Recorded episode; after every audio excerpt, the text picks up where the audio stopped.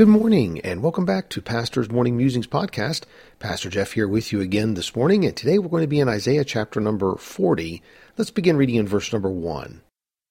Comfort ye my people, saith your God. Speak ye comfortably to Jerusalem, and cry unto her, that her warfare is accomplished, that her iniquity is pardoned, for she hath received of the Lord's hand double for all her sins.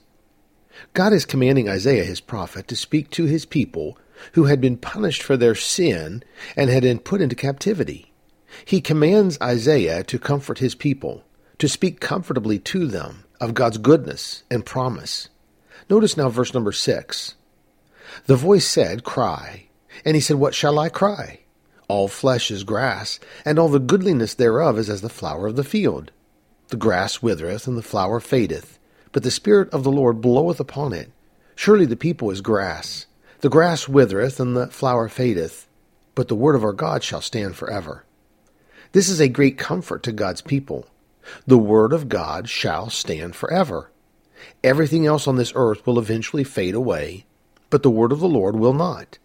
Man can try to water it down, hide it, cast it out, burn it, but it will stand forever.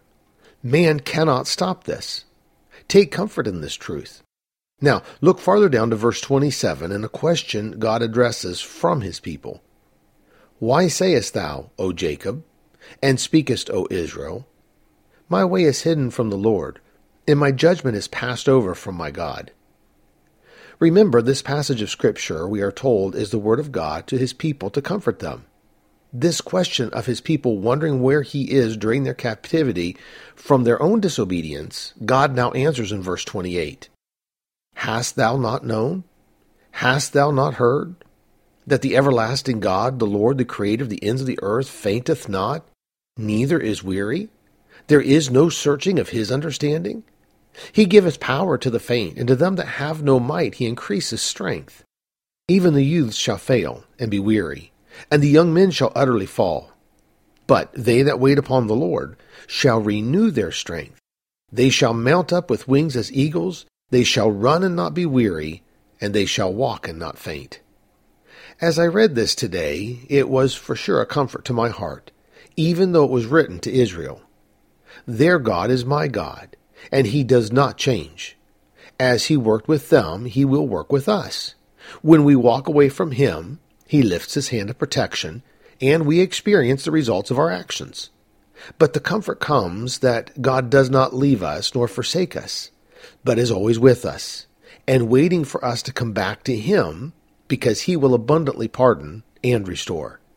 If we will wait upon the Lord, our strength can be renewed, and we again can run and walk with our God and his blessings. So let me leave you with this one last thought for today, to be good to all who come your way, for one you meet may be a difficulty seat,